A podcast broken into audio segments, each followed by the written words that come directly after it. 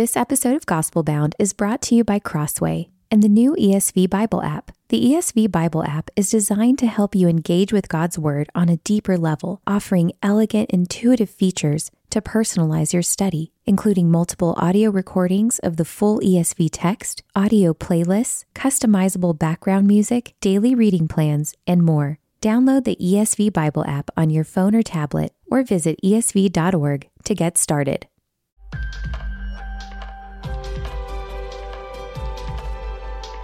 You're listening to Gospel Bound, a podcast from the Gospel Coalition for those searching for firm faith in an anxious age.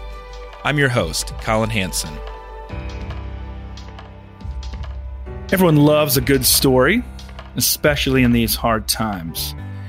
Or maybe not. I mean, should we be swapping yarns while the world burns? Maybe we need less levity, more solemnity when we see so much wrong in the world.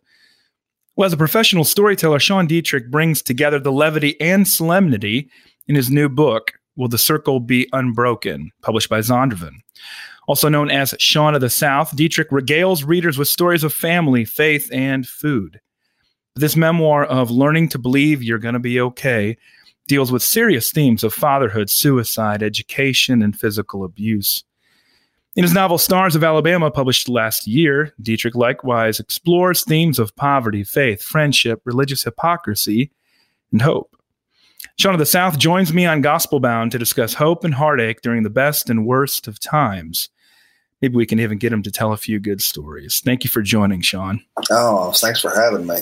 Your mother had previously encouraged you to write about what you'd been through together. What made you feel ready to finally write that story?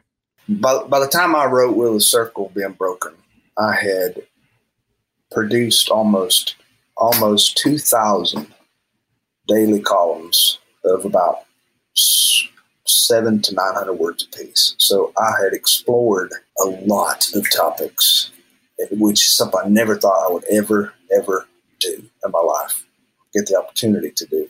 So I had talked a lot about some really bad things and never really never really was prepared for what that might do to me. Wasn't really prepared for the good that it would do for me. And it really was, you know, I can remember the first thing I ever wrote that was really kind of sentimental. Normally I was writing kind of humorous stuff to start with. My first story was, that really did well, was about uh, going fishing and eating a lot of fiber and having an accident.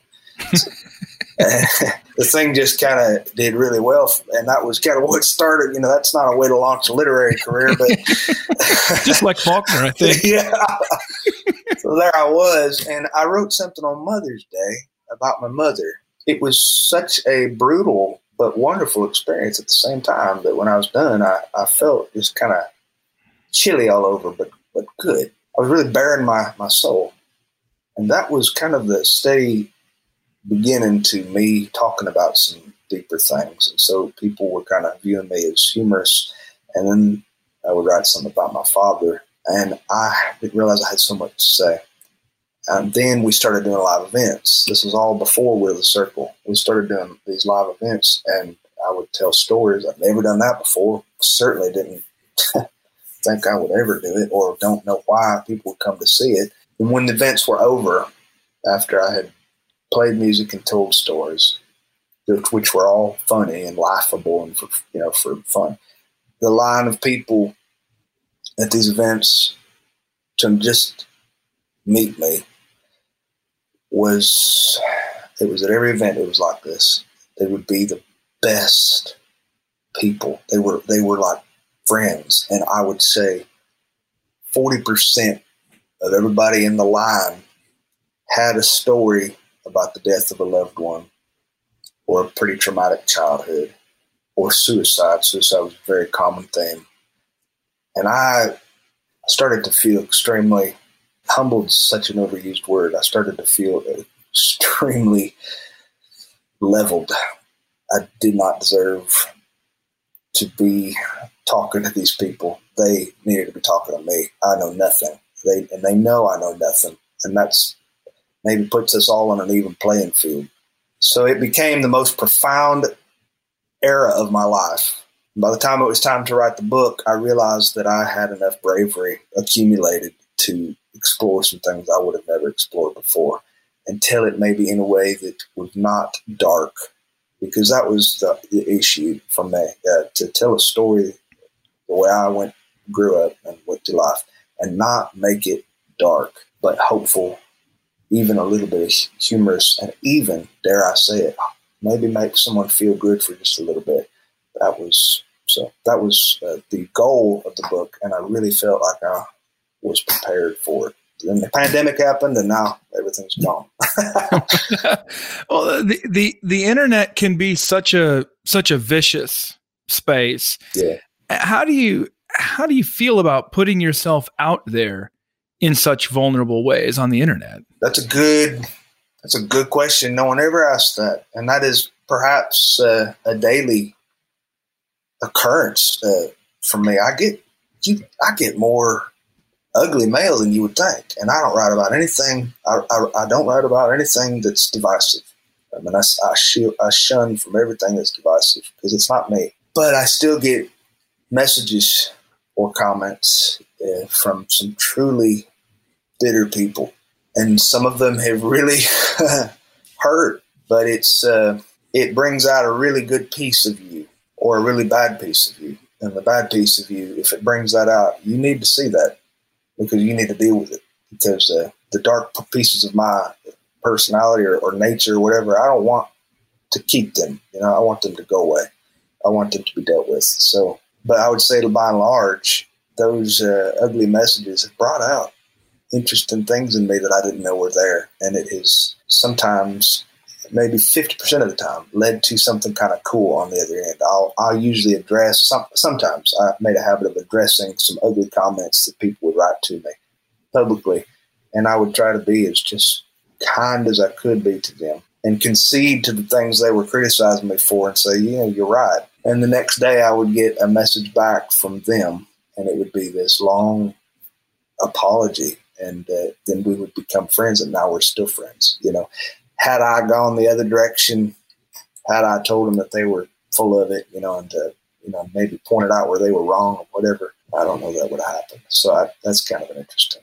You may not deal with divisive themes. And that's true when it comes to politics or religion, kind of those typical divisive topics. You're not kind of jumping in there and making a lot of polemical arguments on that front. But I would imagine when you're dealing with just the heaviness of the tragedies with your father and growing up and things like that, it's going to trigger some powerful emotions in people. And when they're coming at you, they're they're coming out of those emotions and they're they're pinning more than they should on you. And the, the, the positive people are doing the same thing. They're pinning more on you than they should. Definitely. And so Definitely. if you can find ways to diffuse them, it really helps and treat them as people who are struggling. I found that uh, in the age of the internet, people can see what they want to see. Yeah. Uh, and in you, and they can make you what they want you to be. I work with a lot of Christians struggling to make peace with the religion of their youth. And that's even if they continue to practice their faith in a different church. How do you find a way to appreciate your particular kind of Southern Baptist upbringing warts and all. I have never had a more conflicted viewpoint in my own personal life than with the Baptist tradition. I I know things about the Baptists that I grew up with that just really make me sad, and yet I know things about them that you have to kind of be in the tradition to know, and I and I know certain people that are still close to me and people who helped raise me, who are nothing short of beauty. I mean, they are they are beauty inside and out. The tradition itself, for me, was where I found some of the greatest things that have traveled with me, you know, in my own personal journey, morality that they practiced and all that. And yet, some of their hangups were also some of the things that really screwed me up. You know, we, we were the kind of people who didn't believe in you know, premarital relations because it could lead to dancing. We didn't we didn't believe in alcoholism, uh, but but everybody kept their beer in the garage refrigerator. So that's you know there were just all these these things didn't line up. Inconsistencies, part of what you deal with that I was going to talk to you about, Stars of Alabama in particular. You have a finely tuned sense for that religious hypocrisy or inconsistency, at least. We had we had great people and we had some nuts. I, I gave a big old talk to a room of of 600 Alabama municipalities in Mobile, Alabama. It was good fun, and I mostly talked about denominations because I love the differences in denominations. They were li- I've never been laugh. I've never had that the good laughs before telling stories. They laughed so hard that my ears hurt. Uh, when I got out into the lobby after the show was over, this little old man was there standing to meet me, and I knew he was Southern Baptist. I could tell by the way he walked. he was mad. He was mad. He berated me out there in that lobby for maybe 30 minutes. I didn't say a word to him because I knew it was important for him to get it out, and he did. He he had a right to, to say what he you know, felt. And he was so angry with me, and it was just such an amazing juxtaposition to see. Half that room was Southern Baptist. There were even pre- there were several Baptist preachers in there, and then there were this, there, our son, you know, who I, I love that tradition though, and that's the thing that a lot of people don't. A lot of bitter people who've left uh, certain traditions don't understand about me, and I have been in that position before in my life, so I understand where they're coming from. But I do value the way that I was raised, and I value the beauty in those traditions. I try not to think about some of the grossness. I try to remind myself that the Baptist tradition, yes, it was steeped in the Southern Baptists primarily were steeped in some kinds of racism and bigotry, but Baptists were also Martin Luther King Jr. And there were also some people that I very highly respect uh, who say words and believe things that line up with everything I, I feel to be true also. I think that you could broaden what you're saying there about Southern Baptists to Southern life That's in Southern history in general, that it's for those of us who love the tradition, love, love being Southern, proud to be Southern. We nevertheless hold things in tension from the inside because we know better than anybody else the problems. Yeah, well. I like awareness. So you know, some people get inflamed when we're criticized, but I, I, I think we need to be criticized. I, I think uh, some of our things are a little skewed, but I also love to honor the traditions in in the middle of it. So I, I don't know. I've probably gotten you all off course here. Well, in your in your writing about Southern Baptists, it's it's interesting. I hear a lot less about baptism and mo- a lot more about fried chicken. and it, it seems like every denomination has its particular go-to food. So I, I come from the Midwest, um, Methodist on one side, Lutheran on the Oh, other, and you better believe we've got our foods. what are your foods? Well, it's the hot dishes. You know, Ah. it's it's all about the hot dish. It's all about the those casseroles. I mean, Southerners would call them casseroles, but yeah, hot okay. dishes. But then you go you you connect back to so often the ties between the ethnicity and the religion. So it can be hard to differentiate. But Sure. Lutherans, for all intents and purposes, eat the lutefisk and the lefse Ooh. and things like that. And you know, versus what the Germans do, and versus what uh, you know who else? The, the Irish there. But I mean, how would you describe the relationship between food and faith? the real heart of the Southern Baptist tradition for me uh, takes place in two places, not the sanctuary, the fellowship hall and the parking lot. This is where we talk. This is where we we don't fake it. This is where we're we're really kind of being who we are. When we're sitting down and we're eating, we're piling it in and we're laughing and we're happy. And when we're out in the parking lot, we're full and we're sick. and we're talking and we don't know how to say goodbye. As soon as we say goodbye, we're out there for another hour and a half. I have died. I have died out in several Baptist parking lots watching my mother say goodbye to someone for the 50th time until it was time for supper.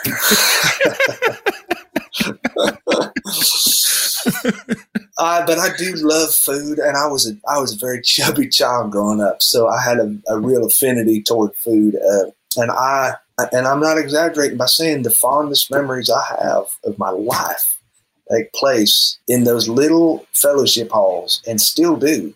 We've been really fortunate to, to travel a lot uh, with with the and stuff, and we go to a lot of different denominations, a lot of churches, and I'm so happy to report that it still happens it still goes on. You know what I mean? It, it, sometimes I get afraid that that part of our culture in the U.S. is disappearing. That church fellowship halls are they're not doing potlucks anymore. They're not doing you know covered dish suppers. They're not doing the hot dish that they they'll get like some food delivery service, Sysco or somebody, or a catered barbecue. I go places and it is old ladies with them casseroles covered in dangerous amounts of cheese. I mean, it's wonderful. It's it's wonderful. I hope it never disappears. I uh, remember talking with a pastor who had come into the South. I think he was from actually Europe, and he said it was so confusing for me at first. I realized that nobody actually did anything in meetings. All of the politics had already happened in the parking lot before the meetings. Uh, Ooh, that's, that's, exactly right. That's dangerously true. All the decisions have already been made. The meeting is just where you find out if you won. Which means if you don't know that you're going to win, it means you already lost. You, you already lost. That's that's that's profound. Southern church politics. I've learned that transcends denominations, by the way. I think. I think it was a Presbyterian who told me that. What makes for a good story? Well, change for me. Uh, if you can enter into the story one way and you can change at the end or be changed by the end and, and just flop and wiggle and die out in the open, uh, that makes to me a really honest story. Uh, a good funny story to me also is made by not taking ourselves seriously. I like people who can tell a story in which they are the punchline themselves. You know, some of the best humor out there is told by people who just are not afraid of looking like a fool. That all boils down to just blatant vulnerability. That's part of just entertainment in general. I mean, but it's also it's also preachers uh, yeah. for that matter. That's vulnerability. That's putting yourself out there. It just comes with the stage. I agree, I, and I love to see people who can do it uh, because it's not easy to do, uh, and it's certainly you have to let down a lot of defenses, and you have to admit that you're wrong a lot, and, and that kind of stuff makes a good story, and that makes a good approachable narrative. What do you hope people will take away from your stories? Are you just hoping to bring a little joy or comfort, which certainly we need more of, especially with the aforementioned internet? I remember thinking at the beginning of this pandemic, as if the last thing we need is more time at home by ourselves in mm. front of a computer. That doesn't add up. But is there is there a point you want to convey in these stories? We're talking about whether it's your memoir or your novel. I mean, I should I should tell you that I have a, a point and a message, uh, but I don't, and and and that's not accidental. It's actually on purpose because I don't know enough to give a, an eternal message that I believe you need to get or you need to know or you need. I, I feel like I learn more from you. In fact, in the podcast, I've learned more from you than, than I thought I would. Um, you know, so so how could I have a message when I want to listen? My only goal with writing that book was to see my own life from the third person view, to where I didn't personalize everything, where I could see that character who was me and I found so much sympathy without self pity for that young man and for, for him and for his family. I felt like I understood who I became a whole lot better, which was, you know, invaluable therapy for me. That was one of the primary things. Everything else, if it's if it's made any difference to anybody, that's that has nothing to do with me. I want to make people feel good. Right now, especially, especially yeah. because uh, one third of the U.S. by the U.S. Census Bureau is probably clinically depressed. I wrote a simple column about that a few days ago, and was inundated with hundreds and hundreds of emails within 24 hours of suicide pe- suicidal people, depressed people. These are people that we know these are people that we love. Our friends are not talking about it. They're depressed right now. The, the emails are still coming in right now while I'm talking to you. I see one, two emails just came in. Hmm. I promise you, they're about depression. It blew my mind, and, and I want to. I want to help. I want to make people feel better. That that's all. I, that's the goal of my life. Maybe a little grandiose, but No, I mean, I think that's, um, you know, we're, we're taking all these measures to be able to protect people's health, but there are major consequences to what we're doing, especially for older people who are oh. isolated, isolated from those church meetings, isolated from those fellowship halls that yeah. have been their life um, and that have been their spiritual sustenance, the friendship that they share, the fellowship they share, the communion that they take and partake in. Um, it's a real tragedy. Oh, it is. And um, and we do need stories of stories of uplift, story of, of hope, stories of change, stories of transformation to show us that we're going to be okay at the other end of this. What I have been so touched with is they're out there in spades right now, more than we would even imagine. I have been fortunate to hear them, you know, from people who want to share their stories. But their people are really rising to the occasion too, as well as being depressed. There's a lot of people who are becoming better human beings. Well, that's the way Lord works. Tends to work through those tragedies, like you talk about even in, in, in your memoir, lurks through those dark moments. And that's the story of the cross. It's the story of Jesus. So it's not surprising. It's the story of Scripture. And it's the, the story of how he continues to work. Faith healing is it's never been a part of my Christian practice. um, so I'm I'm pretty easily rankled by the kinds of religious hypocrites or false teachers that you portray in uh, Stars of Alabama. Uh, and yet somehow you manage to write sympathetically about the people who are being conned. How do you manage that balance? Wow, what a great great question. I mean, these are some of the best questions I've had. well, I'll tell you. Uh, my mother is a profoundly spiritual woman, and I hope she doesn't ever listen to this because I'm gonna tell on her. But you know, she used to go to some of them faith healing crusades when I was growing up. She's very, very. She's the most trusting woman I ever met. That trust that she gives to anybody freely has led her to get taken advantage of a lot, but it has also kept her tremendously innocent. If I could only be that trusting and less cynical, I would. Yes, I'd get hurt, but I would also be so free from cynicism, pessimism, guile, whatever you want to call it.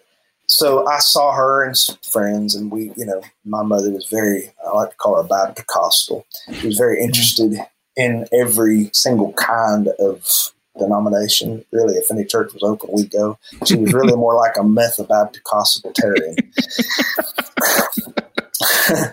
and uh, so I saw a lot of that. I, you know, camp meetings were a huge part of our life. Baptists too. We, we they'd come in and they we had a lot of that. I remember one guy led a life laughing revival across town, and he set up a tent and he came up to the stage, and he got behind the pulpit and he looked at everybody real quiet. You could hear a pin drop, and he just said "Ha," and some guy in the back of the room or tent said "Ha ha."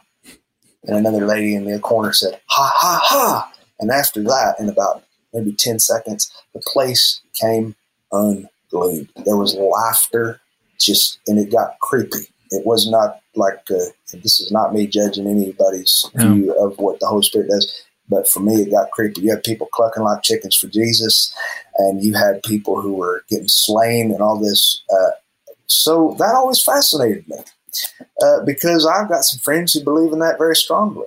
And I've also got some friends who've had experiences with it where they know it to be untrue.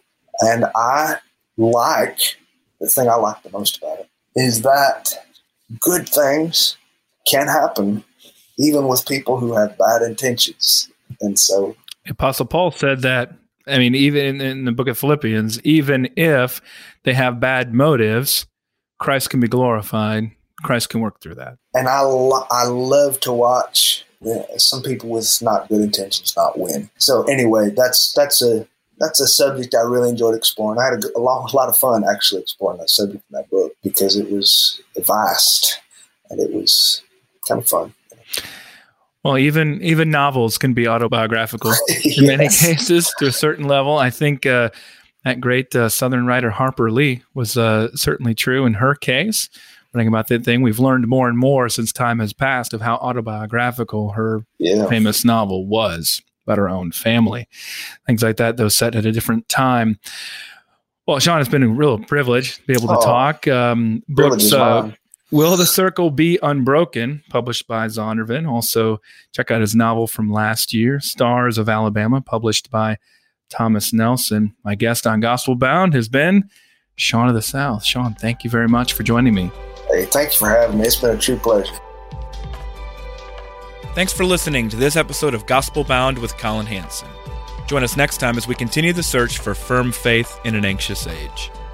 Visit tgc.org slash gospelbound to find transcripts and past episodes, subscribe to my newsletter, and suggest a guest or topic that will help you find hope in the gospel of Jesus Christ.